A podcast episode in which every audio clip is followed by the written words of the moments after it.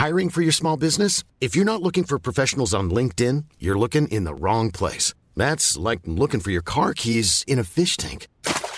LinkedIn helps you hire professionals you can't find anywhere else, even those who aren't actively searching for a new job but might be open to the perfect role. In a given month, over 70% of LinkedIn users don't even visit other leading job sites. So start looking in the right place. With LinkedIn, you can hire professionals like a professional. Post your free job on linkedin.com slash people today. Yeah.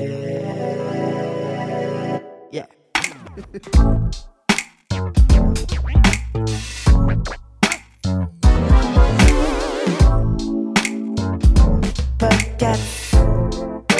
Podcast. Salut, c'est Juliette Katz de Coucou les Girls. Bienvenue dans le Podcast. Chaque semaine, j'invite une personne pour discuter ensemble d'un sujet de société et on en parle de façon cash. Les enregistrements se font assis par terre dans une ambiance cocooning et propice aux confidences. Le Podcast, c'est votre nouvel espace de liberté dans lequel je vous donne rendez-vous chaque mardi sur toutes les plateformes de streaming audio, ainsi qu'une fois par mois sur Twitch pour un épisode hors série. Et pour les auditeurs et les auditrices qui écoutent cet épisode mardi 6 décembre, jour de sa sortie, je vous donne rendez-vous ce soir pour ce troisième et dernier live de la saison. Aujourd'hui, je reçois Morgane. Morgane, elle a vu sa vie basculer du jour au lendemain lorsque sa mère s'est retrouvée en prison. Avoir un proche derrière les barreaux, c'est quelque chose auquel personne n'est préparé. Et j'avais vraiment envie qu'on en parle, alors euh, bah, salut Morgane. Bonjour, bonsoir même. Enchantée. Enchantée. Alors avant de commencer, est-ce que tu peux te présenter et nous dire rapidement ce que tu fais dans la vie? Oui, alors je m'appelle Morgane, j'ai 27 ans, j'habite dans le Pas-de-Calais, pas très loin de Lens, et actuellement je suis à la recherche d'un emploi dans le secrétariat. Ok, très bien. Si tu devais décrire ta personnalité en trois mots Impulsive, Ouais. stressée, courageuse. Ok, très bien. Le mot ou l'expression que tu utilises sans arrêt Alors, il y en a pas qui me viennent comme ça, mais j'aime bien, avec mon copain, reprendre des expressions de films Ok, qu'on balance comme ça dans notre vie, euh, ok, tout simplement. ok, ça me va. Euh, L'endroit où tu te sens le mieux Avec mes animaux. avec tes animaux Ouais, j'ai trois chiens, j'ai deux poneys Shetland, donc Ah des ouais. petits poneys. Ah, génial. Ouais, et euh, Et tu te sens bien avec Ouais, eux, c'est là où tu te au sens plus mieux. proche euh, de la nature. euh, c'est vraiment mon exutoire en fait. Ok, Ouais. génial, trop bien. Euh, Qu'est-ce que tes proches disent de toi? Et ben, je leur ai pas demandé.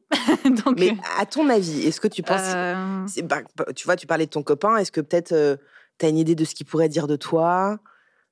Que j'ai un caractère de cochon. Ok. Mais euh, non, je pense que les proches en général, je- en général, pardon, euh, me trouvent euh, ouais courageuse, mais aussi avec un caractère bien trempé. Hmm. Et je pense qu'ils remarquent que je veux pas lâcher l'affaire, mais dans tous les domaines. Ouais, ok, Voilà. très bien. Bon alors Marianne, je te propose qu'on entame cet épisode.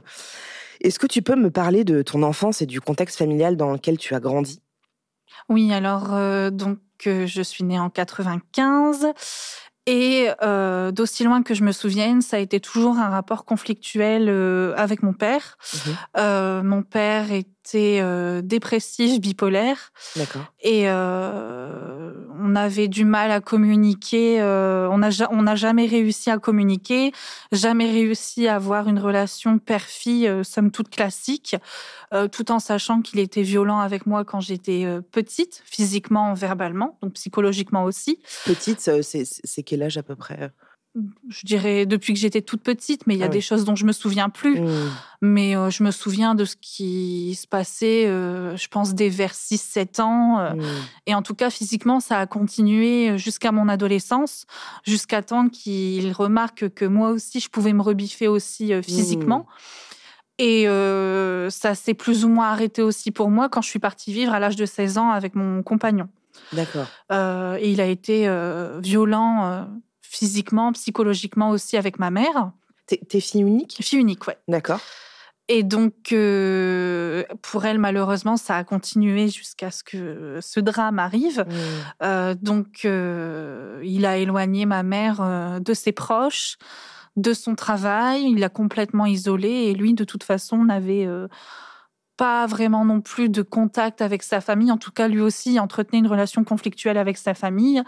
Est-ce qu'il avait des frères, des sœurs Il avait. Il avait un frère qui est maintenant décédé et il a deux sœurs qui sont encore en vie une qui habite dans le Gers et une qui habite dans le Nord-Pas-de-Calais, avec qui je m'entends très bien d'ailleurs. Mais il a toujours eu une relation conflictuelle avec, avec eux, avec sa, famille, avec sa belle famille, donc mmh. la famille de ma mère, avec son voisinage, avec son travail. Mmh. Justement, à, cette époque-là, dans ton enfance et dans ton adolescence, c'était quoi les rapports que tu entretenais avec tes parents? Avec mon père, c'était toujours conflictuel. Euh, quel que soit le sujet. Quel que euh, soit le sujet. Euh, il me considérait pas comme sa fille, mais plutôt comme une bâtarde. mais ça, c'est ce que tu ressentais ou c'est ce qu'il a, C'est ce qu'il me disait. C'est ce qu'il me disait. au même titre que je le considérais pas non plus comme mon père et il fut un temps où je l'appelais mon géniteur. Hmm. Voilà.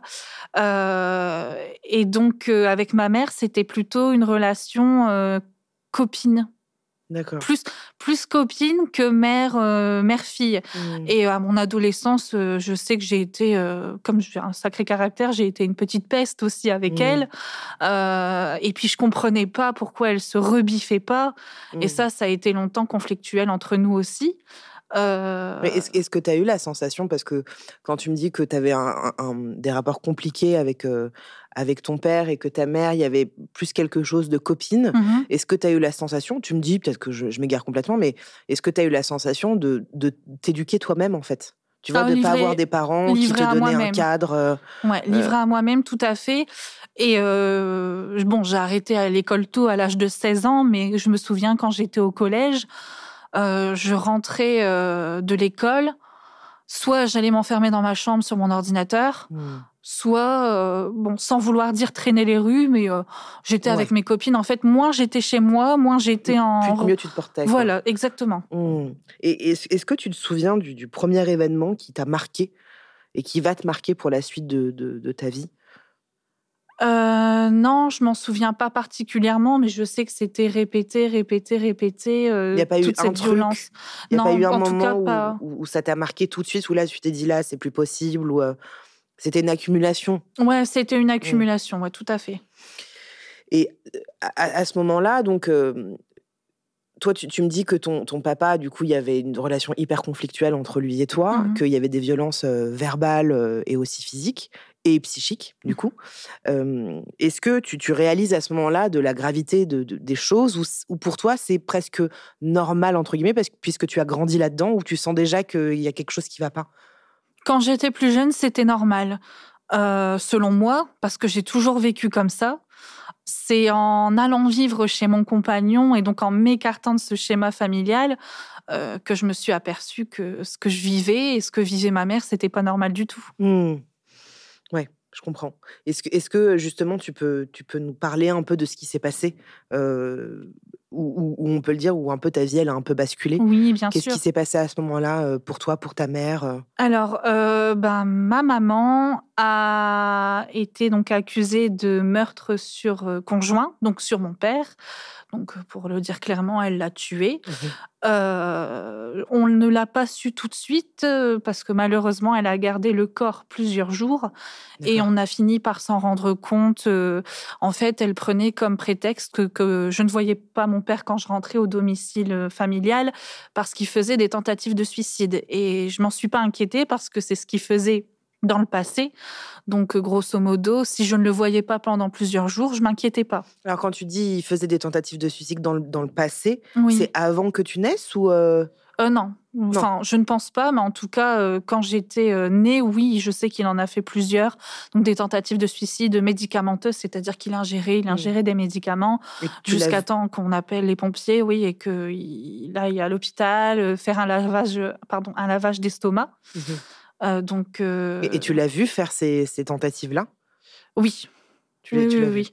je le voyais pas ingérer des médicaments, mais on voyait l'après où il tombait des escaliers parce qu'il était stone hein, de mmh. médicaments, qu'on devait appeler les pompiers. Je me souviens d'une fois où j'étais partie, j'étais déjà avec mon compagnon, j'étais partie dans un musée et euh, il a fait, euh, il a bu de l'alcool, il a pris des médicaments, il s'est fait arrêter par la police. Mmh. Je pense qu'il devait mal conduire en voiture et que la Mmh. police s'en est aperçue. Et donc en fait, euh, il- Mm. voilà, il faisait. d'un- Alors, est-ce que c'était des tentatives de suicide ou est-ce que c'était des appels au C'est secours ce que j'allais te demander, ouais. Parce que bon, malgré tout le mal qu'il m'a fait, qu'il a fait à ma mère, je pense pour être malheureux, enfin pour rendre les, les autres malheureux comme ça, je pense qu'il devrait souffrir d'un Mmh. mal-être profond. Mais ça n'excuse pas du tout tout ce qu'il nous a fait subir. Bien sûr, Qu'est-ce que qu'est-ce que ça te faisait justement quand tu le voyais dans ces états-là, dans, dans, dans ces moments où, où, euh, où il essayait de faire des, enfin, où il faisait des tentatives de suicide? Est-ce que tu avais de la peine? Est-ce que tu avais envie de l'aider? Ou est-ce que au contraire, euh, il y avait une barrière qui s'était installée puisqu'il avait, il avait dépassé les bornes depuis longtemps? La première fois, de ce que je me souvienne, je devais avoir euh, 8-9 ans et j'avais eu beaucoup de peine euh, parce que je me souviens que quand il était parti à l'hôpital, je devais euh, lui avoir fait un dessin euh, où je lui avais écrit un mot comme quoi je voulais qu'il revienne. Et puis, euh, les années passant et les tentatives de suicide, euh, il en a fait plusieurs. Au bout d'un moment, il y a une barrière qui s'est installée et franchement, je finissais par euh, Ouais, pas par ne, calculer, ouais, ne plus être touché par ne ce qui se plus être touché, c'est ça. Et du coup, pour revenir un peu à, à- à ta maman, euh, est-ce que tu peux nous expliquer euh, est-ce quel âge tu avais? Est-ce que tu étais là? Comment ça s'est passé? Euh, Pour quelles raisons Même s'il n'y a pas de- il y a pas d'explication vraiment à donner, mais, mais, mais peut-être pour justement les auditeurs et les auditrices, euh, raconter un peu ce qui s'est passé si tu le veux bien. Oui. Alors, euh, moi, je vivais avec mon compagnon à 5 minutes en voiture euh, du domicile familial et euh, ma maman, de ce qu'elle dit avoir fait, euh, bon, c'était des violences à répétition et je pense que ça s'est empiré aussi quand je suis partie du domicile familial parce que je pense qu'il devait se dire qu'il avait le champ libre euh, Mmh. pour faire tout ce qu'il voulait puisque de Mm. toute façon, il se retrouvait plus qu'à deux. Mmh. Et donc, de ce qu'elle dit, euh, ce jour-là, vers 17h, il a essayé de l'étouffer avec un oreiller et elle se serait défendue en l'étranglant avec la rallonge du fer à repasser. Voilà. Mmh. Ok. Euh, et nous, nous ne l'avons pas appris tout de suite parce qu'elle nous l'a pas dit, elle ne s'est pas dénoncée. Et euh, donc, elle a invoqué ce prétexte de tentative de suicide, sauf que bon, les jours passant, on s'est inquiété quand même hein, de pas le voir.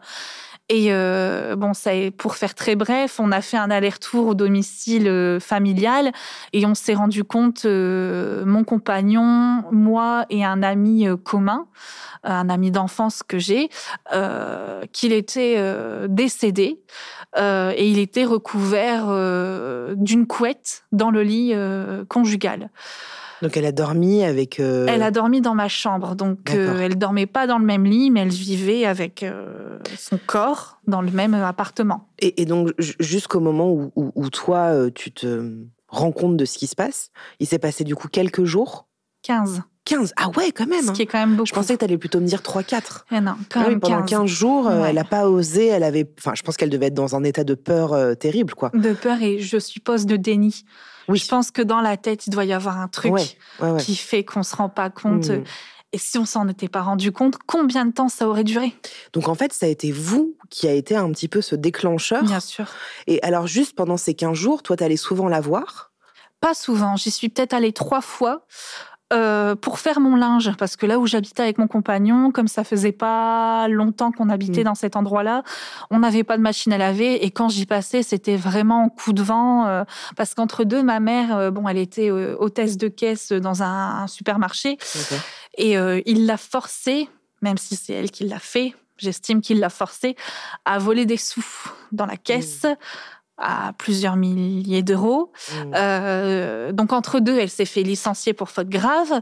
Elle souhaitait retrouver une formation ou un emploi et euh, lui, il en a empêché. Donc il, Il faisait quoi dans la vie, euh, ton papa? Euh, Ou ton géniteur? il était en invalidité depuis de nombreuses années. Je sais que quand j'étais petite, il travaillait, mais je saurais même plus vous Tu dire sais- dans quoi. ouais, non. Ok, d'accord. Et donc, euh, entre deux, elle s'est fait licencier, elle a fait de la dépression. Et en fait, euh, quand j'allais euh, chez eux, notamment pendant ces 15 jours, c'était en coup de vent parce que j'entretenais pas de relation avec mon père. J'entretenais de moins en moins de mm. relations avec ma mère aussi, qui eh devenait malheureusement un légume. Je la voyais dépérir, en fait. Et, du coup, pendant ces 15 jours, enfin, du coup, en tout cas, pendant ces trois fois où tu es allé la voir, mm-hmm. il n'y a pas un moment où tu t'es dit, tiens, elle a un comportement différent ou... non. non, mais par par contre, euh, je me souviens qu'à un moment, je lui ai dit ça pue. J'allais te poser la question. Ça pue. Et elle m'a répondu c'est les égouts. Mais moi, j'ai pas cherché à en savoir plus parce que j'ai vraiment cru que c'était les égouts. Oui. Et est-ce que tu arriverais à nous décrire un peu cette odeur ou pas? Parce que je, moi, je sais que j'ai des amis autour de moi qui ont déjà senti ce genre d'odeur-là. Mais c'est une odeur apparemment qui est très notable, enfin, qui est très différente de ce qu'on peut sentir habituellement. Je dirais le rat crevé, mais je sais pas comment le. Je sais pas comment. C'est pas ça sent pas les excréments, ça sent pas, en vérité, ça sent pas les égouts, parce qu'après, mm. maintenant, on sait faire la mm. différence. Et c'est une odeur, malheureusement, que je pourrais reconnaître parmi tant d'autres. Ouais. Et qu'est-ce qui se passe, du coup, euh, au bout de 15 jours? Tu avais donc ton compagnon et un ami, et qu'est-ce qui se passe?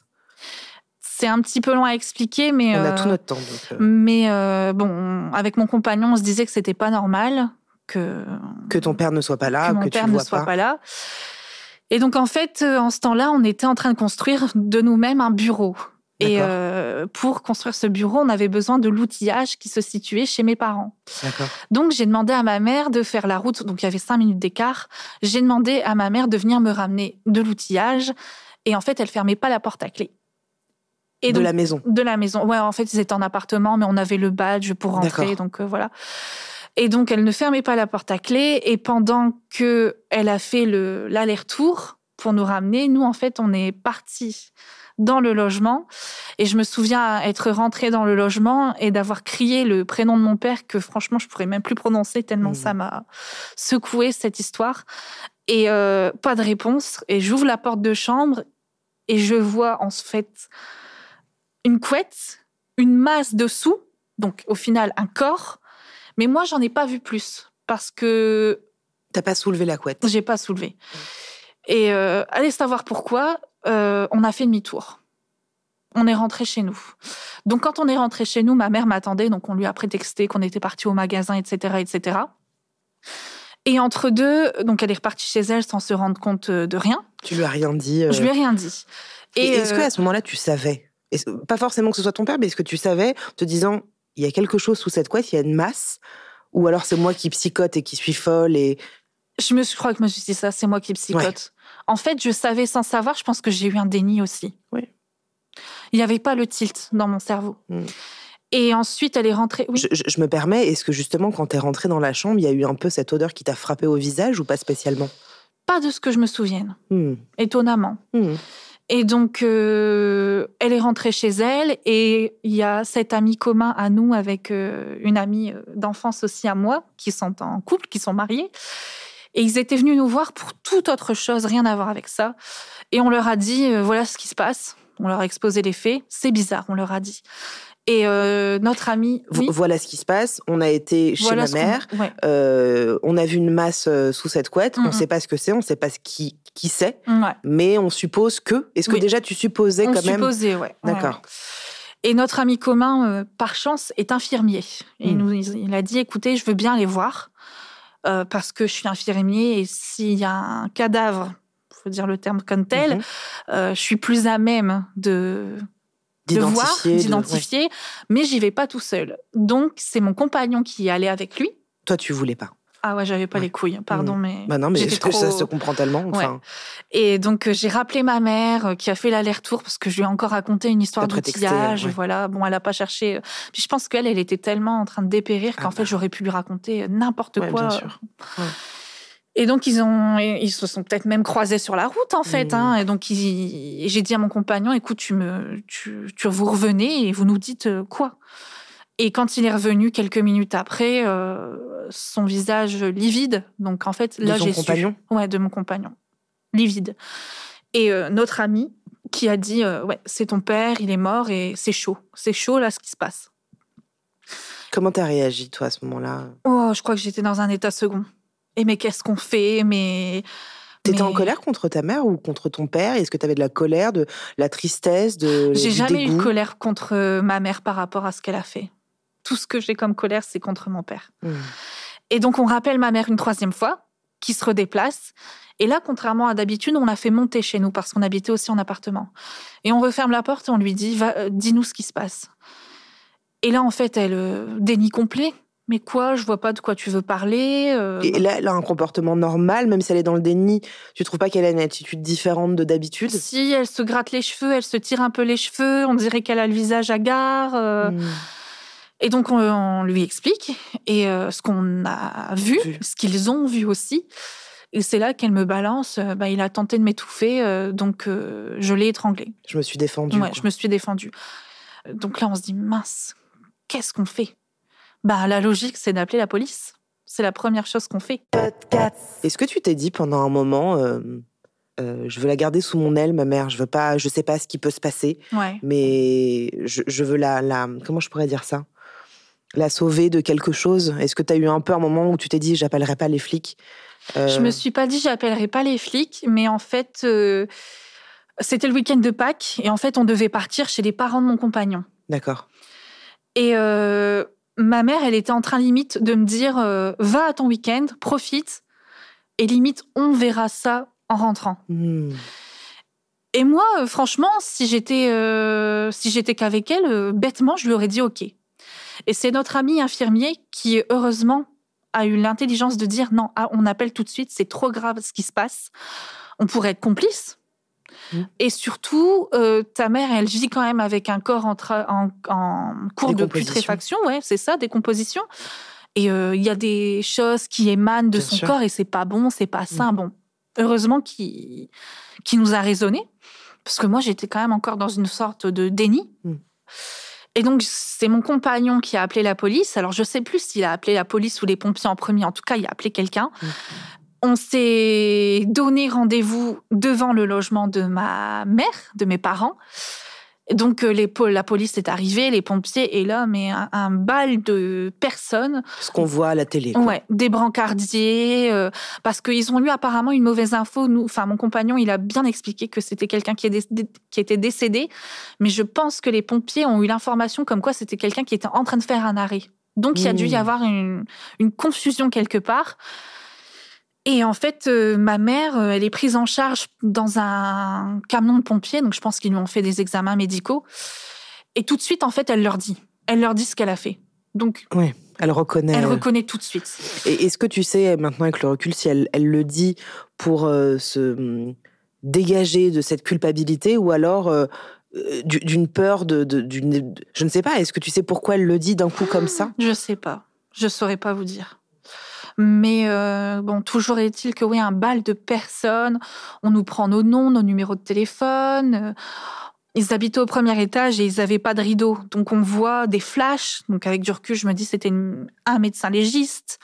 Donc forcément, l'appartement mis sous scellé, interdiction de remonter en haut. Ma mère, elle fume, donc elle aurait voulu un paquet de cigarettes. Bon, on pouvait pas. Bon, après, je fume pas, mais je peux comprendre qu'elle ait besoin d'une cigarette au vu de Mhm. la, de la situation. Mais bon, voilà.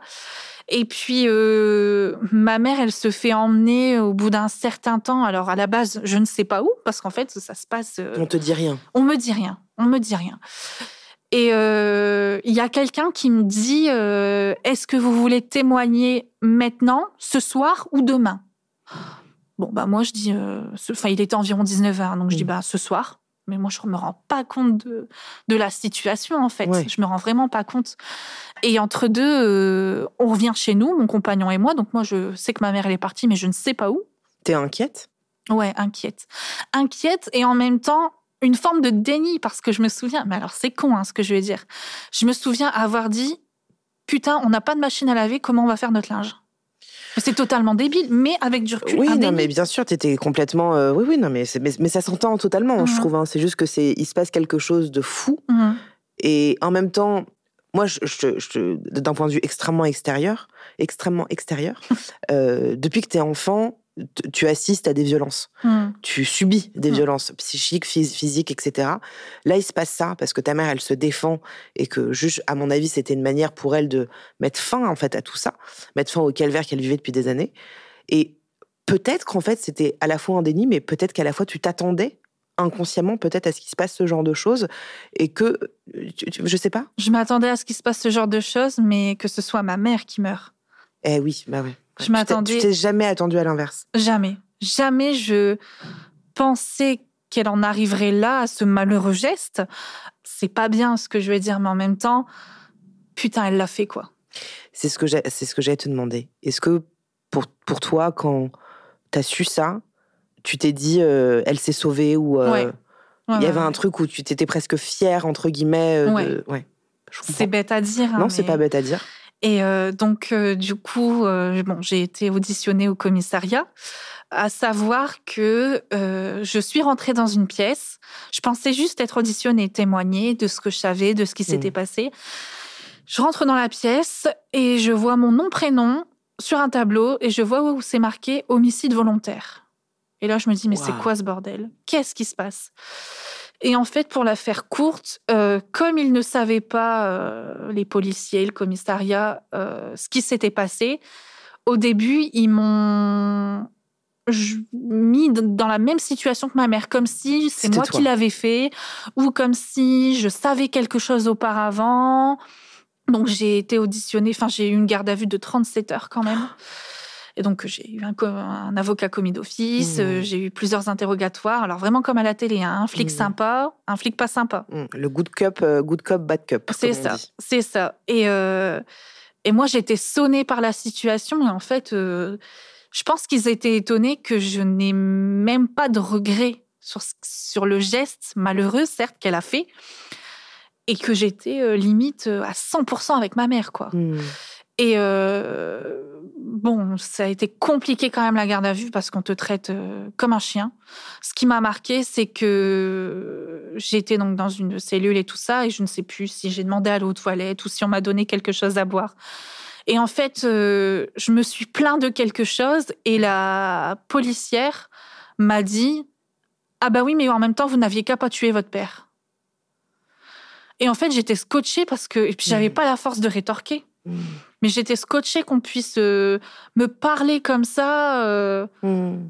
Enfin, ça a été vraiment dur. Oui, je comprends. Et ce qui a été dur aussi, c'est que bon, ça faisait des cellules euh, en perpendiculaire, donc des couloirs. Toute seule?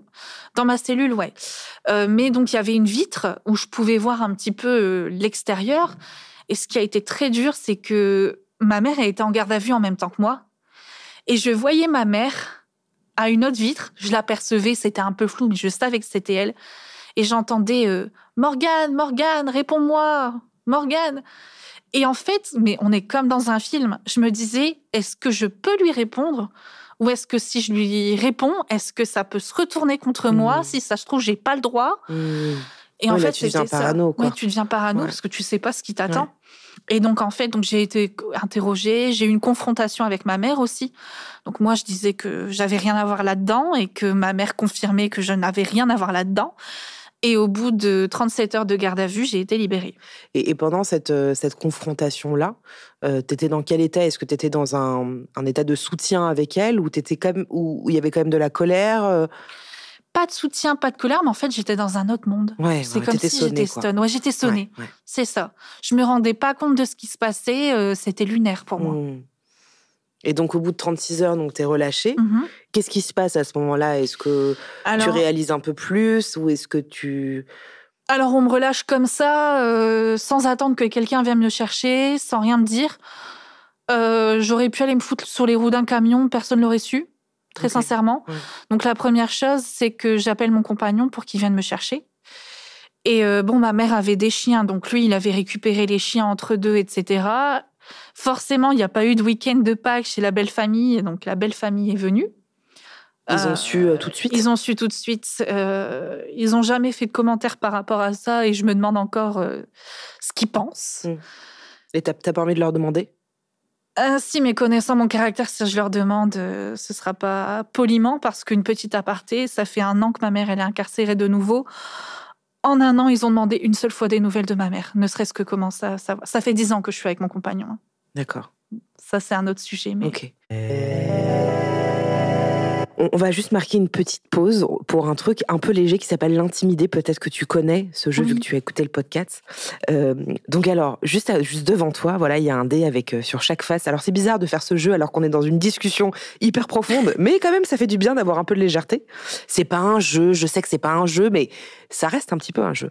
Donc juste devant toi, il y a un dé avec sur chaque face non pas des chiffres mais des couleurs rouge, vert, jaune, bleu, orange et violet. Chaque couleur correspond à une émotion et chaque émotion est reliée à une question. Je t'invite à lancer le dé. Orange. Alors, qu'est-ce qui est rédhibitoire chez un mec ou chez une fille pour toi? Le mensonge. Je peux pas le supporter, le mensonge.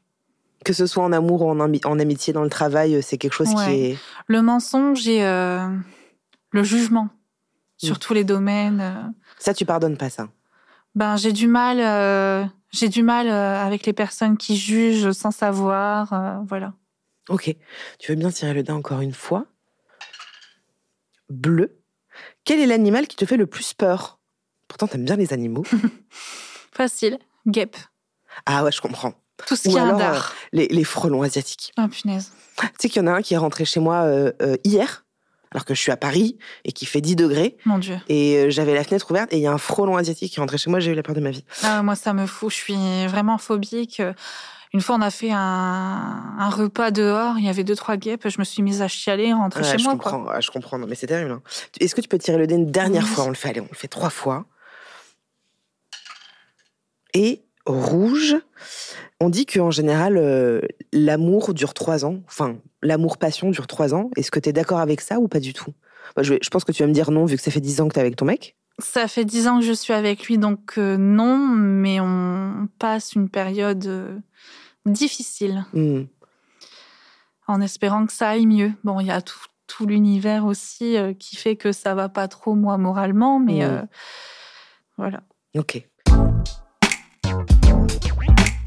On va revenir un peu à ce que, à ce que tu m'expliquais. Donc, tu rentres chez toi, ton, ton compagnon, il vient récupérer les chiens. Ouais. Et, donc Et la prochaine étape, c'est il faut qu'on prévienne la famille. Donc, euh, j'ai téléphoné à ma grand-mère euh, qui est venue avec moi du coup pour ce voyage aujourd'hui euh, pour la prévenir et bon, j'ai des bien meilleurs rapports avec elle aujourd'hui parce qu'on est très soudés. Mais quand j'étais euh, plus jeune. Pardon, ta grand-mère, c'est la, c'est la mère de ta mère? C'est ça. D'accord. Ouais. Et on est plus soudés aujourd'hui, mais avant, on entretenait moins de rapports, mais mm. parce que mon père nous avait éloignés de, mm. de toute la famille, en fait. Mm. Donc, il a fallu que je la prévienne. Et euh, c'était le week-end de Pâques, donc elle était dans de la famille, avec le frère de ma mère, euh, ses enfants, etc.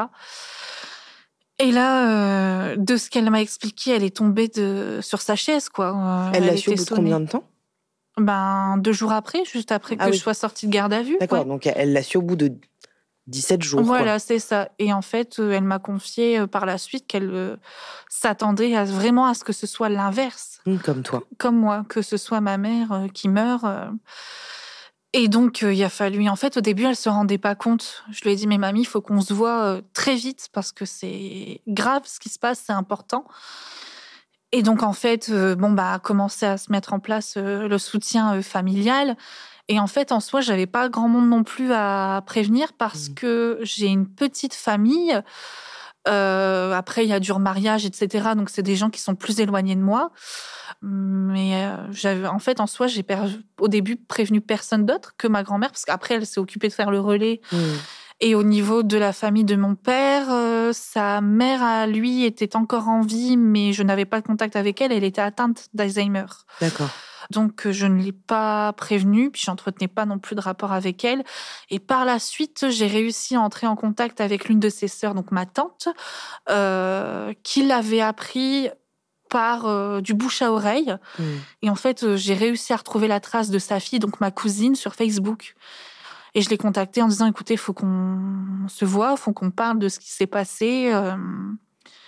Et en fait, j'avais pas, on n'habitait pas loin, mais j'avais pas de rapport avec eux. Donc, mmh. Donc, j'avais pas leur numéro, j'avais n'avais pas leur adresse, je savais pas comment les contacter, en fait. C'était compliqué pour toi comme, euh, comme moment à, annoncer ça aux proches euh?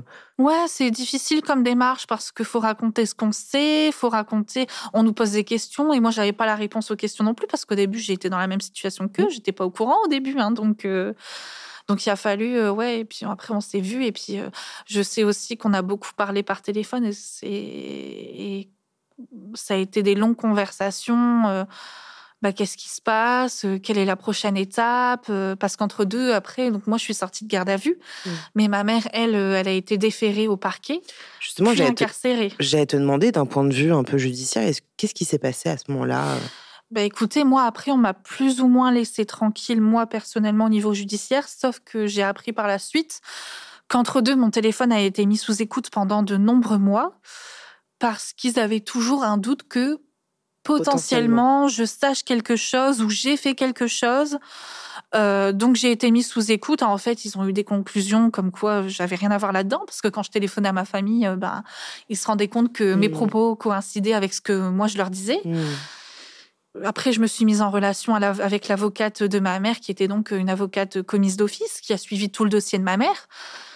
Et puis, on a essayé de grappiller des infos à droite à gauche. Ben, il faut appeler telle personne, il faut essayer. Je sais que le dimanche, quand j'ai appelé ma grand-mère, euh, elle, elle a réussi à avoir l'info comme quoi ma mère était déférée au parquet d'un tribunal. Elle s'est rendue jusqu'au tribunal pour essayer de voir ma mère. Euh, en fait, on était dans le dans le flou, dans le flou le plus total. Parce que en fait, tu ne savais pas du tout où était ta mère, ce qui se passait. Mmh. Euh, donc ça devait être un moment hyper difficile pour toi. C'est ça. Et ensuite, ma grand-mère a réussi, à avoir des informations. Donc après avoir été déférée au parquet, elle a été incarcérée. Donc je peux, je peux permettre juste, parce que peut-être il y a des gens qui vont peut-être pas savoir ce que ça veut dire, déférer au parquet. Est-ce que tu peux nous dire un petit peu euh... euh J'ai pas la définition exacte, mais en gros, c'est après la garde à vue et juste avant d'être incarcérée. Je pense qu'elle a dû passer devant un juge, un magistrat. Euh, oui, c'est ça. Voilà. Et donc, euh, donc, elle a été incarcérée à Sequedin, donc ça me dérange pas du tout de, de donner l'endroit, pendant six mois, donc en détention préventive. D'accord. Moi, je n'avais pas de contact avec elle, hormis des lettres qui était lu, parce qu'ils ah lisent tout ce qu'on écrit. Ah, mais elle ne peut pas te répondre. Elle pouvait me répondre, mais il y avait des soucis d'acheminement, ça a été long. Et en fait, comme je n'étais pas euh, lavée de tout soupçon, si on, peut, si on peut dire ça comme ça, je n'avais pas le droit d'aller la voir. Donc, je mmh. j'avais pas de demande de parloir possible. C'est hyper dur, je trouve, quand même. parce que C'est hyper dur, ouais. T'apprends ça, t'es en garde à vue, après t'es remis dehors, mmh. et puis après ta mère pendant six mois, tu peux pas la voir, tu sais pas ce qui se passe, tu sais pas euh, ni l'appeler ni rien. Enfin, c'est hyper difficile. remis des lettres. Euh. Est-ce que tu peux nous dire, euh, est-ce que tu te rappelles un peu dans l'état dans lequel t'étais à ce moment-là? Est-ce que t'étais dans l'inquiétude, dans de la colère? Dans l'inquiétude, toujours dans le flou, et même encore aujourd'hui, puisqu'entre deux, elle a été réincarcérée, mais et donc, euh, ma grand-mère pouvait aller la voir, euh, son frère aussi à ma mère. Euh, et je me souviens d'une fois où ça m'a marqué, mais ils n'ont pas fait exprès. Une fois, ils sont rentrés d'un parloir. Et je leur ai demandé alors comment ça s'est passé, qu'est-ce que qu'est-ce qu'il y a et tout. Et puis ils m'ont répondu rien. Mais en fait, c'était ils avaient eu des infos peut-être, mais ils m'ont répondu rien comme si c'était normal. Mais moi, en fait, j'avais aucune info. Hmm. J'avais pas le droit de la voir et en fait, euh, j'ai explosé en larmes. Ah, mais je comprends tellement. Comment ça, rien? Si, vous avez sûrement des choses à me dire. Euh, dites-les moi, je veux savoir. Et euh, bon, au final, ça s'est désamorcé. Et puis. Ensuite, j'ai pu faire une demande de permis de visite de parloir au mois de septembre 2015, parce que ça s'est passé en 2015. Ok. Donc, tu as attendu combien de temps? Entre avril et septembre. Ah, quand même. Ouais. Et euh, j'ai pu aller la voir deux, trois fois au parloir parce qu'ensuite, elle est sortie en liberté conditionnelle. Alors, euh, il, se passe qu'en fait, là, il y, a une peine prononcée de six mois, c'est ça? Même pas. C'est parce qu'en 2015, sans savoir, il y avait au départ, il n'y a pas eu de jugement. Il n'y a pas eu d'audience, il n'y a pas eu de procès. Donc en fait, elle était en préventive. Donc c'est-à-dire que Donc, elle n'est pas condamnée. Elle n'est pas condamnée. C'est avant une condamnation. En, gros, c'est comme si euh, elle est en salle d'attente en prison et elle attend. Euh, c'est ça. Vulgairement, euh, c'est un peu comme ça. Ok, d'accord. C'est ça. Et donc l'avocate de ma maman. Bon, je ne sais pas comment elle a fait dans son travail, mais elle a réussi à la faire sortir au bout de six mois, donc en liberté conditionnelle. Quand tu vas la voir mhm. pendant, pendant ces deux, trois fois, tu, vas la voir au, au parloir. comment ça se passe? C'est dur. La première fois, c'est dur et en fait, on, pleure. On pleure parce qu'on craque. Euh, c'est l'émotion, c'est l'inquiétude. Et puis nous, c'est la première fois qu'on y va. Donc, euh, c'est très impressionnant. J'imagine. Euh, on a très mal au ventre quand on arrive. Et maintenant, avec le temps qui passe, c'est triste, mais on en prend l'habitude. Mais en fait, c'est ça le pire, c'est de plus rien ressentir tellement on a l'habitude. Hmm. Et donc, ça a été un moment très émouvant et euh, bah, plein de questionnements. Ça a duré 45 minutes. Chaque fois, ça a duré. Tu l'as vu deux, trois fois, c'est ça? Ouais, ça a duré 45 minutes. Et en fait, euh, un parloir, euh, bon, bah, on donne notre pièce d'identité, on passe sous un portique comme à l'aéroport. nos vestes, si on a un sac de linge à lui ramener, tout passe dans un détecteur. Et ensuite, on est euh, dans une salle d'attente en attendant que ce soit notre tour. Et en fait, on est, on, n'est pas tous, enfin, on n'est pas tout seul. On, est, il y a plusieurs personnes qui viennent, mm. qui viennent voir des gens, hommes et femmes confondus. Mm. Et donc ensuite, on, selon le numéro de parloir qu'on a, on nous fait entrer dans une pièce euh, avec des, une table et des chaises. Je me souviens à ce que en 2015, il y avait un muret pour nous séparer, mais un muret euh, pas plus haut que les genoux. Et, euh, et on nous enferme en fait. Hein. Puis euh, d'abord nous et ensuite ils font venir euh, la détenue. Hmm. Et donc pendant 45 minutes, on peut parler. Ça peut être écouté hmm. aussi. Ils peuvent écouter ce qu'on dit et au bout de 45 minutes. Quelques minutes de plus parfois quand il y a du rab. ensuite, on nous fait sortir et puis le détenu repart, regagne sa cellule et soit est fouillé, soit pas fouillé. Ça dépend, c'est aléatoire. Est-ce que tu peux nous raconter euh, brièvement, parce que ça c'est votre intimité, mais mmh. ce que ta mère, euh, est-ce que toi, tu, comment vous avez échangé ces premières fois? Est-ce que mmh, elle s'est, je ne sais pas, excusée? Est-ce qu'elle, est-ce qu'elle a, je ne sais pas, est-ce que de quoi vous avez parlé? Excusée, je me, je ne pense pas, mais elle s'inquiétait énormément pour nous en fait, mmh. parce que bon, elle s'est rendue compte qu'on avait euh, eu un moment euh, très bouleversant, mm. qu'on avait beaucoup de, de charges mentales, même si elle n'a pas dit clairement, ça se voyait qu'elle était pas bien pour nous. Alors ça peut paraître bête, mais euh, on a récupéré ses chiens, donc elle s'inquiétait. Mais tu sais, si financièrement, parce qu'à ce moment-là, je ne travaillais pas, ni moi, ni mon compagnon. Elle me disait, mais tu sais, si tu n'arrives pas à garder les chiens, euh, tu t'en sépares, ce qui était pour moi hors de question. Mmh. Mais euh, en fait, elle s'inquiétait pour nous. Elle me disait de faire attention à moi, faire attention euh, à mon compagnon. Est-ce qu'elle t'a parlé de d'elle, de comment elle se sentait? Est-ce que tu lui posais des questions? Ouais, je lui posais des questions et puis je pense qu'elle essayait un petit peu de pas trop en dire non plus pour qu'on s'inquiète.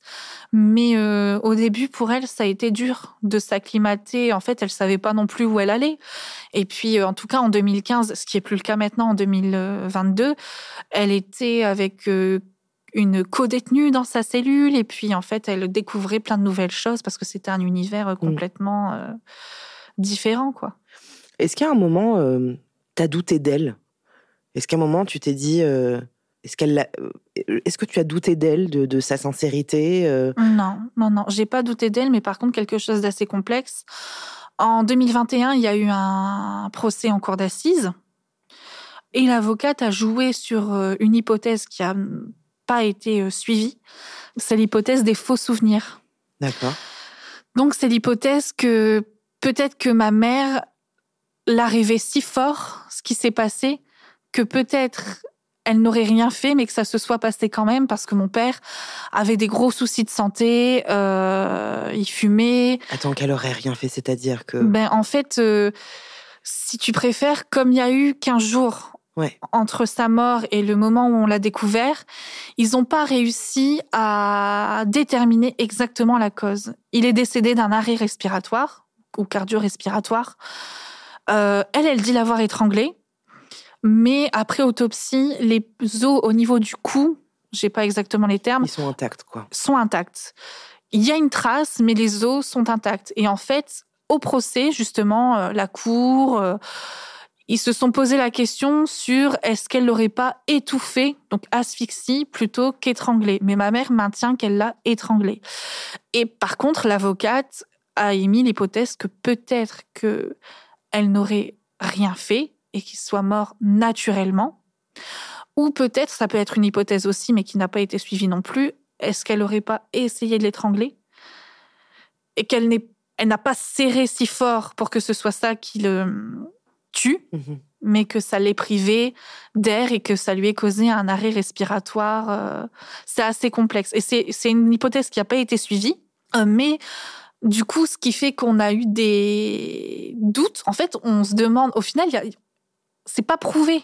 Hmm. Elle est reconnue coupable, mais c'est pas prouvé officiellement. Ça, doit être particulier pour toi à vivre. Ça doit être particulier. Et en fait, même quelquefois, je lui demande, je dis, mais t'es sûre, tu te souviens pas? Et en fait, comme elle prenait beaucoup de médicaments eh à ce moment-là, elle peut plus attester. Elle peut plus attester ce qu'elle a fait. Euh, donc en fait, elle se souvient pas exactement. Est-ce qu'ils ont remis en doute, euh, j'espère pas, j'espère vraiment pas, est-ce qu'ils ont remis en doute euh, les violences qu'elle a subies? Parce que tu sais, il y, a énormément de violences conjugales, il y a énormément de violences faites aux femmes. Il y a, je ne sais plus, je crois qu'il y a 118 féminicides depuis le début de l'année 2022 mmh. en France. et, est-ce qu'ils ont un peu remis en question ça ou, pas du tout? Ils ont complètement entendu en fait toute cette douleur-là et toute cette réalité je pense qu'ils ont vraiment entendu toute cette douleur parce qu'il y a eu assez de témoignages. Euh, on a témoigné, ma famille a témoigné, ses anciennes collègues de travail de ma mère ont témoigné. Et en fait, euh, euh, je me souviens que ma grand-mère, elle avait emmené ma mère chez une, assistante sociale dans le passé pour que l'assistante sociale, elle prenne en photo les coups. Et en fait, ça n'avait pas été plus loin parce que ma mère n'a jamais voulu déposer plainte. J'allais te demander ça. Est-ce que justement, elle a jamais, jamais, porté plainte? Non, jamais. Et pourtant, elle avait des traces sur le corps, j'imagine. Elle avait des traces, mais au fur et à mesure de ce qu'elle me disait, il tapait sur sa tête pour pas que ça se voit, en fait. Et je me souviens, un peu de temps avant qu'il se passe euh, ce drame, elle avait un, coup, il me semble, je sais plus où, mais je lui ai demandé, elle m'a dit, je suis tombée. Hmm. Et je lui ai dit, ouais, c'est ça, tu t'es tombée. Tu la croyais plus, quoi. Et, et un jour, quelques jours après, elle a, elle a pris mon compagnon en aparté et elle lui a dit, ça, c'est, c'est lui qui l'a fait. Et elle me l'a pas dit à moi, elle l'a dit à mon compagnon. Oui, mais elle voulait te préserver, je pense qu'à un moment. Euh, et, toi, de d'être euh, au final, parce que on ne sait pas ce qui s'est passé, vraiment. Mm. Est-ce que toi, tu t'en fous de te dire, en fait, je veux même pas savoir, c'est de la légitime défense, ou alors tu as besoin d'avoir une réponse? Est-ce que c'est quelque chose qui est important pour toi pour, moi, j'aimerais avoir une réponse, ne serait-ce que pour savoir, parce que moi, je suis quelqu'un qui a fort besoin de comprendre. Mm. Quand je comprends pas, ça m'agace. Mm. Et donc, euh, j'aurais besoin d'une réponse, mais euh, limite en mon fort intérieur, et encore une fois, c'est pas bien ce que je vais dire, mais limite, je préférerais qu'elle l'ait fait, mm. plutôt que pas fait. Tu aurais presque une petite déception quelque part? Ouais, et puis... Euh, dans ma tête, je me suis tellement dit qu'elle l'avait fait parce que mm. c'est ce qu'elle nous a avoué et parce que ben on nous a tellement rabâché que ce qu'elle avait fait, ce qu'elle avait fait, ce qu'elle avait fait, mm. que dans ma tête, elle l'a fait quoi. Et bon. donc elle sort euh, de ses six mois. Mm-hmm. Elle a un bracelet électronique, j'imagine? Même pas. Même pas? Elle sort. Euh... J'allais dire tant mieux quelque part pour elle dans ce truc de liberté un petit peu, mais je trouve ça dingue. Euh. Alors, elle sort à la... plusieurs conditions. La première, c'est d'avoir un logement fixe. Euh, sachant que son logement, là où ça s'est passé, il est sous scellé, donc elle ne peut plus y habiter. Puis de toute façon, je pense pas qu'elle aurait voulu. Hmm. Ma grand-mère ne peut pas l'héberger, je ne peux pas l'héberger non plus parce que trop petit logement. Mais vous aviez le droit. Mais on aurait eu le droit. Je pense qu'il y aurait eu des démarches à faire, mais on aurait eu le droit. Et ma grand-mère, de par ses connaissances, a réussi à lui trouver une place en CHRS, donc euh, centre d'hébergement pour femmes, euh, grosso modo, à une demi-heure de chez nous. Donc, elle y vit pendant un an et demi. Et malgré tout, euh, hein. bon, heureusement qu'il y avait cette solution-là, mais malgré tout, ça lui a laissé pas mal de séquelles parce qu'elle s'est retrouvée avec des personnes euh, avec des situations compliquées, de mmh. tout âge, mmh. beaucoup de jeunes, beaucoup de jeunes mamans aussi. Et puis, euh, c'est des, enfin, ma mère, elle aspire à une, enfin, elle a, maintenant, elle a 54 ans, mais elle aspire à une vie calme seule. Et en fait, elle s'est retrouvée dans un brouhaha pas possible avec des éducateurs. Euh. Et en plus de ça, j'imagine que pendant un an et demi, elle devait être dans un flou total parce que elle est libérée, mais en même temps, elle ne sait pas ce qui se passe par la suite. Mhm. Ça devait être compliqué émotionnellement à, vivre. Tout à fait, c'était compliqué pour elle. Et aussi, deux autres choses. Elle devait pointer, euh, donc entre 2015 et 2021, elle devait pointer deux fois par mois au commissariat de son secteur.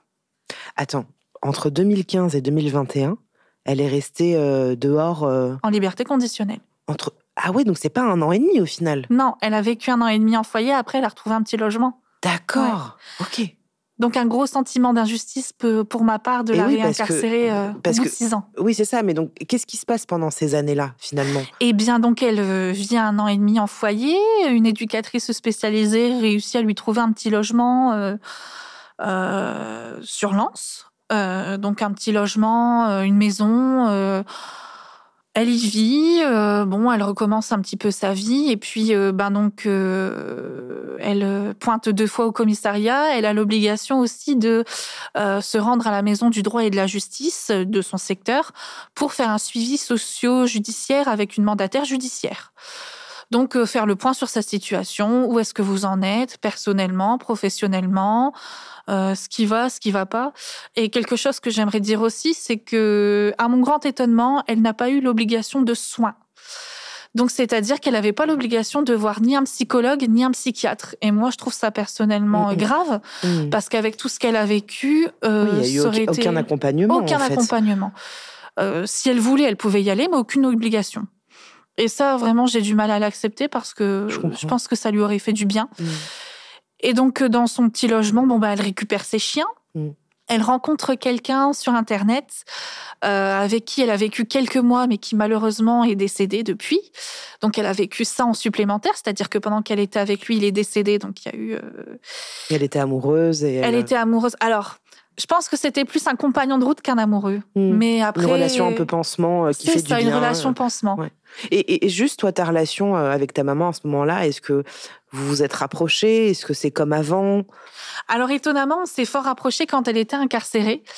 Mais quand elle est sortie, malheureusement, elle a fait deux, trois petites bêtises. C'est que euh, elle a rencontré sur Internet, avant de rencontrer ce monsieur qui est décédé, elle a rencontré un brouteur. Je ne sais pas si tu vois ce que c'est. Alors, c'est un monsieur en Côte d'Ivoire. Bon, je dis peut-être euh, pas l'exactitude, hein, mais en Côte d'Ivoire qui contacte les personnes euh, pour euh, leur soutirer de l'argent. Donc en fait, je savais pas que ça s'appelait un. Ouais, si. Et donc euh, en fait, elle, avait un réseau social. Enfin, elle était sur Facebook. En fait, elle mettait tout en public. Hmm. Donc tous ces états d'âme, tout le monde pouvait le voir. Et en fait, je pense qu'ils ont trouvé, enfin, ces brouteurs ou ce brouteur a trouvé son profil et a commencé à la dragouiller et tout ça. Et, elle a cru. Elle, elle l'a cru. Et moi, je lui avais dit directement parce qu'il avait envoyé des fausses photos et tout ça. Et moi, je lui ai dit attention, c'est un arnaqueur. Et en ah, fait, tu l'as senti tout de suite, toi. Ouais, en fait, euh, je fais une petite parenthèse. Là encore aujourd'hui, c'est une relation. C'est triste à dire, mais c'est un peu moi la maman et elle la fille. Et donc, en fait, je pense qu'elle était dans une euphorie d'avoir rencontré quelqu'un et elle était contente. Et en fait, elle a envoyé de l'argent via euh, mandat cash ou je sais plus quoi. Et en fait, mignonne et tout ça. Voilà, exactement. En fait, ça allait trop loin à tel point qu'en fait, on a fait une demande de mise sous curatelle parce qu'on estimait qu'elle avait pas la capacité nécessaire euh, de pour euh, gérer son compte en banque euh, parce qu'en fait elle voulait continuer continuer. On savait pas jusqu'à où ça allait aller et elle faisait ça parce qu'elle croyait, elle pensait être amoureuse de cette personne. Voilà, c'est ça. C'est ça. Puis c'était quelqu'un qui, même si c'était des fausses paroles, c'est quelqu'un mmh. qui s'intéressait à elle. Mmh. Donc elle avait un contact parce que faut savoir qu'après, après avoir été en prison et ensuite avoir été au foyer, elle était toute seule, mmh. à part des visites de famille. Mais comme on n'a pas une grande famille, c'est vite limité aussi. Hein. Et donc, euh, donc ensuite, elle rencontre cette personne sur Internet euh, qui vient vivre avec elle. Et puis malheureusement, il décède. Donc ça a été un coup dur aussi pour elle, sachant que ben, ce monsieur avait trois enfants, trois grands-enfants qui vivaient sur Paris. Euh, donc, ils sont venus à, sa, à la rencontre de ma mère. Il y a eu un enterrement qui s'est fait par euh, chez nous, etc. Et donc ça, c'était en 2018-2019. Et puis euh, en 2020, on a eu des nouvelles de l'instruction qui était en cours et on nous a appris qu'il allait donc avoir une audience en cour d'assises, donc un procès. Ok. T'étais dans quel état quand t'as appris ça? Ben limite, j'étais enfin, on va pouvoir euh, tourner la page. Et elle aussi? Ouais, parce qu'elle, elle vivait avec une épée de Damoclès euh, sous, sur la tête. Et entre deux, malheureusement, et pourtant c'est pas faute euh, qu'on lui ait conseillé, elle n'a pas retrouvé de travail. Elle avait fait, elle avait commencé une formation de chauffeur de bus, mais je crois pas qu'elle soit allée au bout. Je lui avais dit aussi, enfin, on lui avait conseillé de faire du bénévolat. Ça aurait pu être intéressant aussi pour elle se sortir un petit peu de son quotidien. Et en fait, euh, elle n'a pas voulu. Bon, après, euh, retrouver un travail, sachant qu'il y avait peut-être une peine. Euh, bon, je peux comprendre que c'est compliqué. Et justement, j'allais te demander à, combien d'années elle a été condamnée? Quatre ans. À quatre ans Quatre ans. Euh, donc, il y a eu un procès. En fait, le procès en cour d'assises devait avoir lieu en 2020. D'accord. En mai. Donc, il y a eu le Covid. Et oui, c'est vrai. Donc, ça a été reporté. Ça a été reporté. Ça a été reporté. Et ensuite, ça devait avoir lieu en mai 2021. D'accord. Ça avait commencé, en fait, ça duré deux jours et demi. Et moi, au départ, tant que j'avais pas témoigné, je pouvais pas assister, sauf si je me constituais partie civile, ce que je voulais pas. Parce que pour moi, me constituer partie civile, c'était représenter mon père, et je voulais surtout pas qu'on s'imagine que je le représentais. Et en fait, euh, pas de bol, euh, à la première euh, journée, il y a une magistrate de la cour qui a fait un malaise. D'accord. Et comme elle ne pouvait pas être remplacée parce que c'est elle qui suivait l'affaire depuis le début, procès reporté, de nouveau. Donc, gros stress, parce que ben, toujours attendre, toujours se remettre dans de l'anxiété. Et donc, de mai 2021, ça a été reporté à octobre 2021. Ah, et là, en octobre 2021, il s'est bien passé. Presque pile un an, quoi. Presque, ouais. Entre la première avec le Covid reporté, incroyable. C'est incroyable que ça passe si longtemps. Si longtemps. Et encore, il paraît qu'on a eu de la chance parce que ça aurait pu être reporté encore plus tard. Ça dépend s'ils avaient de la place, grosso modo, de nous caser dans leur euh, planning surchargé. Donc, euh, Et donc, il y a le procès donc, euh, en octobre 2021. Mhm. Donc là, elle est inculpée à 4 ans, 4 ans de prison. C'est ça. elle est actuellement en prison. Oui. Dans la même prison que... Non, au début de octobre 2021 à décembre 2021, elle a été à la même prison, donc à Sequedin. Et en fait, Sequedin, c'est une maison d'arrêt. Donc c'est une prison pour ceux qui font de la préventive, comme ça a été son cas en 2015, pour ceux qui sont condamnés à une peine de moins de deux ans, ou pour ceux qui sont en attente d'un transfert, ce qui a été son cas en 2021. Et en décembre, elle a été transférée donc dans un centre de détention à Bapom. Décembre 2021. Ouais. Dans un centre de détention à Bapom. Et le centre de détention, en tout cas pour Bapom, c'est celui qui accueille euh, les personnes présentant un bon profil de réinsertion. Donc c'est déjà une bonne chose. Donc là, elle est dans cette euh, dans, dans ce centre de détention. Et donc il y a un quartier homme et un quartier femme. Ok. Est-ce que tu as pu la voir depuis? Oui, oui, oui. Donc là, ça a été un petit peu plus vite. On a pu faire une demande de permis de visite euh, qui a été acceptée en deux, trois semaines. Et donc, depuis, euh, depuis plus d'un an, j'y vais régulièrement avec ma grand-mère ou avec mon compagnon, une fois par semaine ou une fois tous les 15 jours. Ça dépend. Je, voulais te demander, euh, quel est ton rapport avec ta mère maintenant? Ça va mieux. C'est triste à dire, mais on s'entend mieux. Euh, quand elle est en prison. Quand elle est en prison, ouais. Parce que. Euh, parce qu'en fait, quand elle est quand elle est sortie de prison en 2015, bon bah il y a eu ces histoires où elle envoyait de l'argent, etc. Et en fait, on avait perdu la confiance qu'on avait en elle. Et puis bon, elle était pas bien. Ça fait des années qu'elle fait de la dépression. Et puis euh, là, on aspire qu'à une chose, c'est qu'elle sorte, mais il faudra, quand elle sortira, se faire aider. Se faire aider, se mettre un bon coup de pied aux fesses, même si je sais que c'est pas facile, parce que je pense que malgré elle, elle compte beaucoup sur nous. Hmm. Et euh, je veux pas qu'on soit la facilité. Il faut aussi qu'elle se bouge par elle-même et surtout qu'elle qu'elle se fasse aider quoi pour aller mieux. Hmm. Est-ce que tu as la sensation que depuis qu'elle est incarcérée, je dirais peut-être même depuis 2015 au final, mmh est-ce que tu sens que ta vie a pris un tout autre tournant et que tes réflexions, tes priorités, tes centres d'intérêt, euh, tes réflexions, est-ce que tout a bougé, est-ce que tout a changé ou pas? Je sais que c'est un peu une question bizarre, mais ouais, mais c'est vrai parce que depuis euh, depuis ce temps-là, euh, ma, ma vie elle tourne beaucoup autour de ça. Donc on a eu un peu de répit quand elle est sortie, mais tout en sachant qu'il euh, fallait se replonger dans ça parce que de toute façon, un jour ou l'autre, il y aurait un procès. Et là, depuis un an, c'est beaucoup de beaucoup de stress. Euh, quand est-ce qu'elle va sortir Comment on peut faire pour qu'elle puisse sortir au plus vite euh, Qu'est-ce qu'on peut vers qui il faut se tourner Parce que ben moi, ça fait un an que euh, J'oscille entre les contacts avec l'avocate euh, de ma maman, son SPIP, donc son conseiller pénitentiaire, donc c'est la personne qui, qui travaille à la prison et qui s'occupe de faire la relation, le lien entre euh, l'intérieur de la prison et l'extérieur. Donc j'ai des contacts avec lui. Euh, j'ai gardé contact avec la mandataire qui la suivait dans le cadre du, suivi socio pardon judiciaire. Euh, donc, en fait, ma vie tourne beaucoup autour de ça malgré moi et quelque part, je suis pas obligée de le faire, mais je me le dois parce que je me dis, elle a tellement subi. Mm. Elle a tellement souffert que. Que c'est ma manière à moi de la. De l'aider. De l'aider. De l'aider, ouais. Comment tu arrives à te reconstruire avec tout ça? Est-ce que tu vois quelqu'un? Est-ce que, quand je dis quelqu'un, c'est un psy? Est-ce que ton compagnon, il est là, même si j'ai compris que c'était un peu compliqué en ce moment Mais comment tu fais pour, euh, ouais, pour te reconstruire? Alors, je vois un psy, donc j'en ai vu une entre 2017 et 2021. Euh, donc une psy euh, publique hein, que tout le monde peut aller consulter. Et très sincèrement, je voyais pas d'avancée avec elle. Donc là, tout récemment, j'ai pris mon premier rendez-vous avec un psy privé. Génial, super. Parce que j'ai appris, et ça, on nous le dit pas assez, mais que certaines mutuelles remboursent. Tout à fait, depuis pas longtemps. Voilà, de, prennent en charge euh, certaines séances. Je crois que c'est huit séances, il me semble. Oui, quelque chose comme ça, un certain montant. Donc j'ai pris un premier rendez-vous avec lui et la manière de, enfin l'approche n'a rien à voir. Ça matche bien quoi. Ça matche bien. On mm. voit, on sent qu'il est beaucoup plus investi et je pense que je vais pouvoir avancer. Après au niveau de la reconstruction, bah, avec mon compagnon, oui c'est vrai qu'il m'a pas mal soutenu depuis de nombreuses années parce que je pense que c'est beaucoup ce que m'a dit ma grand-mère, c'est beaucoup ce que m'a dit ma famille. Euh, quand il a vu l'histoire de fou qui se produisait, il aurait pu partir. Il aurait pu se dire non, je veux pas, je, je veux vivre une vie tranquille, je veux pas être embêté avec ça, c'est trop compliqué, on arrête là. Et il est resté là malgré toutes ces années. Mais là, j'avoue que, ouais, en ce moment, c'est assez euh, compliqué pour. Euh, ça a un rapport avec la prison et en même temps, il y a d'autres choses qui font que.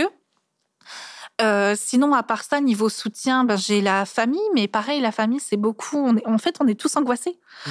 On est tous angoissés, et en fait, quand on se parle, c'est beaucoup de ça, c'est beaucoup d'inquiétude. Et j'allais te demander justement comment tu te sens en ce moment? ça va pas. Ça va pas. Ça va pas. Je vais pas pleurer, mais en tout cas, je vais essayer de ne pas pleurer. Mais euh, c'est compliqué parce qu'en fait, euh, administrativement, au niveau de la prison, ça n'avance pas beaucoup. Il faut toujours aller taper aux portes. Il faut toujours essayer d'aller appeler quelqu'un. Euh, en fait, il faut, en fait, il faut leur tirer les verres du nez pour que ça avance. Et en fait, c'est beaucoup de charges mentales. Et en fait, pour la faire courte aussi, comme je suis fille unique, bon, bah, tout repose sur moi. Et ma mère n'a pas beaucoup de famille. Enfin, je veux dire, déjà, euh, elle, a, plus son père qui est décédé quand, euh, quand j'étais petite. En fait, grosso modo, il y a que moi et ma grand-mère. Euh, donc, ma grand-mère, elle s'occupe d'aider financièrement ma mère pour qu'elle puisse cantiner en prison. Elle l'a déjà aidé financièrement dans le passé. Et en fait, moi, j'essaye de gérer tout ce qui est administratif. Relations avec, enfin, les mails relation avec euh, l'avocate. Euh.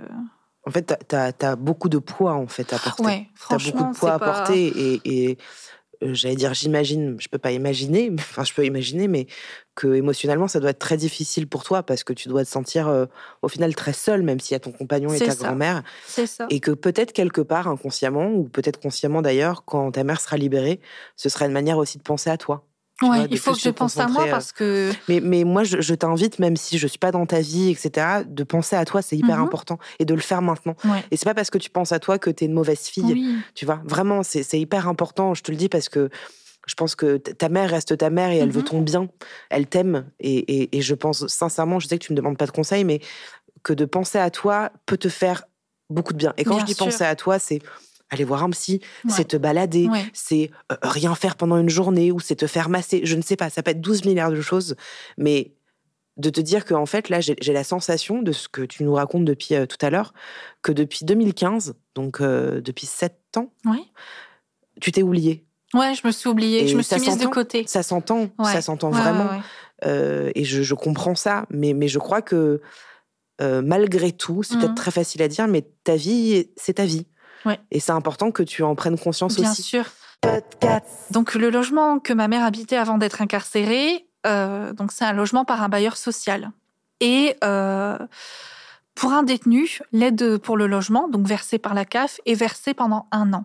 Donc pendant un an, sans trop faire de dépenses, parce qu'il restait un petit peu de sous sur son compte euh, bancaire, on a pu facilement garder le logement parce qu'au final, il n'y avait que quelques euros de loyer on avait laissé les compteurs euh, eau, électricité, et en fait, euh, depuis ce mois-ci, parce que ça fait un an et un mois ce mois-ci, euh, le loyer passe en taux plein, donc un tout petit peu moins que 300 euros.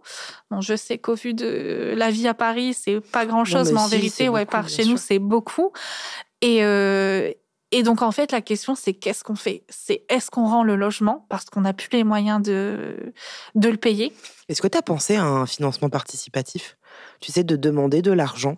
Mon compagnon, il m'en a parlé, mais j'avoue que j'avais pas. Parce que franchement, je comprends que ça puisse te mettre mal à l'aise. Et en même temps, si tu n'as pas les moyens. Et pourquoi pas, tu vois Et pourquoi pas Peut-être qu'il y aura personne qui donnera et peut-être qu'il y aura des centaines de personnes qui vont donner. Tout à fait. Donc, euh, je, te le dis, si un jour tu mets ça en place, n'hésite pas à nous contacter.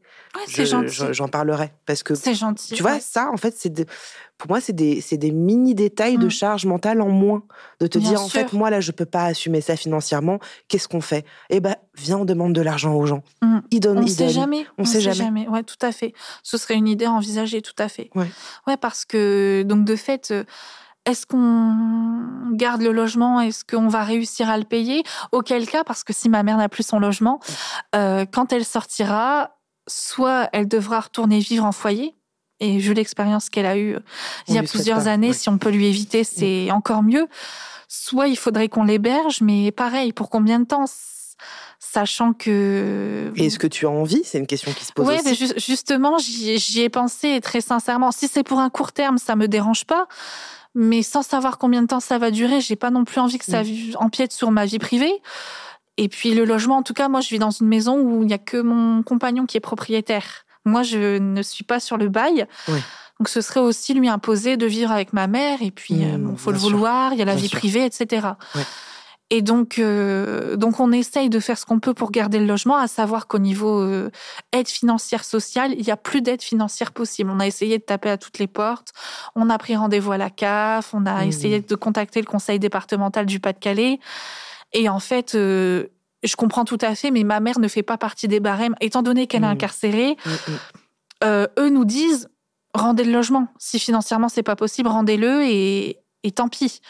Mais nous, on tient vraiment euh, à ce qu'elle le garde c'est son souhait aussi, parce que quand elle sortira, malheureusement sans savoir quand, euh, au plus tard en avril 2024, elle retrouvera son logement, son voisinage, parce qu'elle a un très bon voisinage, c'est un quartier calme, ses habitudes, et donc, euh, c'est tout, c'est tout bénéf euh, pour elle. Euh, c'est bien, quoi.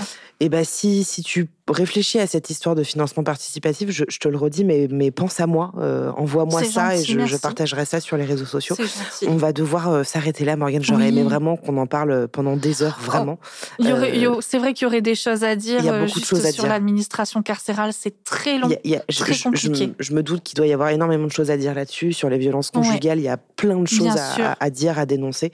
je te remercie infiniment, mais vraiment, hein, pour d'être venu et d'avoir partagé ça parce que c'est c'est c'est pas n'importe quoi. Je veux dire, c'est et puis tu, tu, le fais en plus avec beaucoup de de bienveillance et mmh de spontanéité. Et je te remercie pour ça. Et je te trouve très très courageuse et très forte. Et c'est gentil, merci.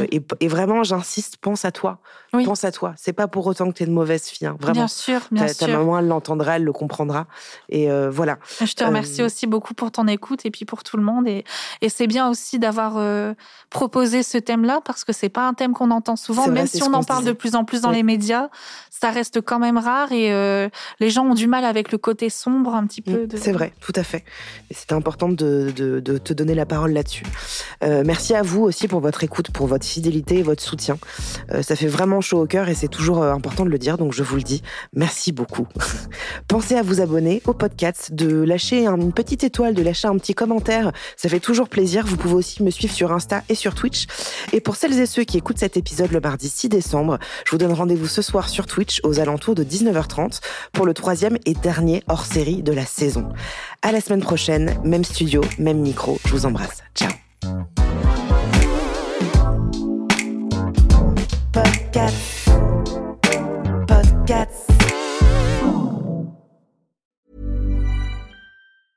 Selling a little or a lot? Shopify helps you do your thing however you cha-ching. Shopify is the global commerce platform that helps you sell at every stage of your business. From the launch your online shop stage to the first real life store stage, all the way to the did we just hit a million orders stage. Shopify is there to help you grow. Shopify helps you turn browsers into buyers with the internet's best converting checkout. 36% better on average compared to other leading commerce platforms because businesses that grow grow with Shopify. Get a $1 per month trial period at shopify.com slash work. Shopify.com slash work.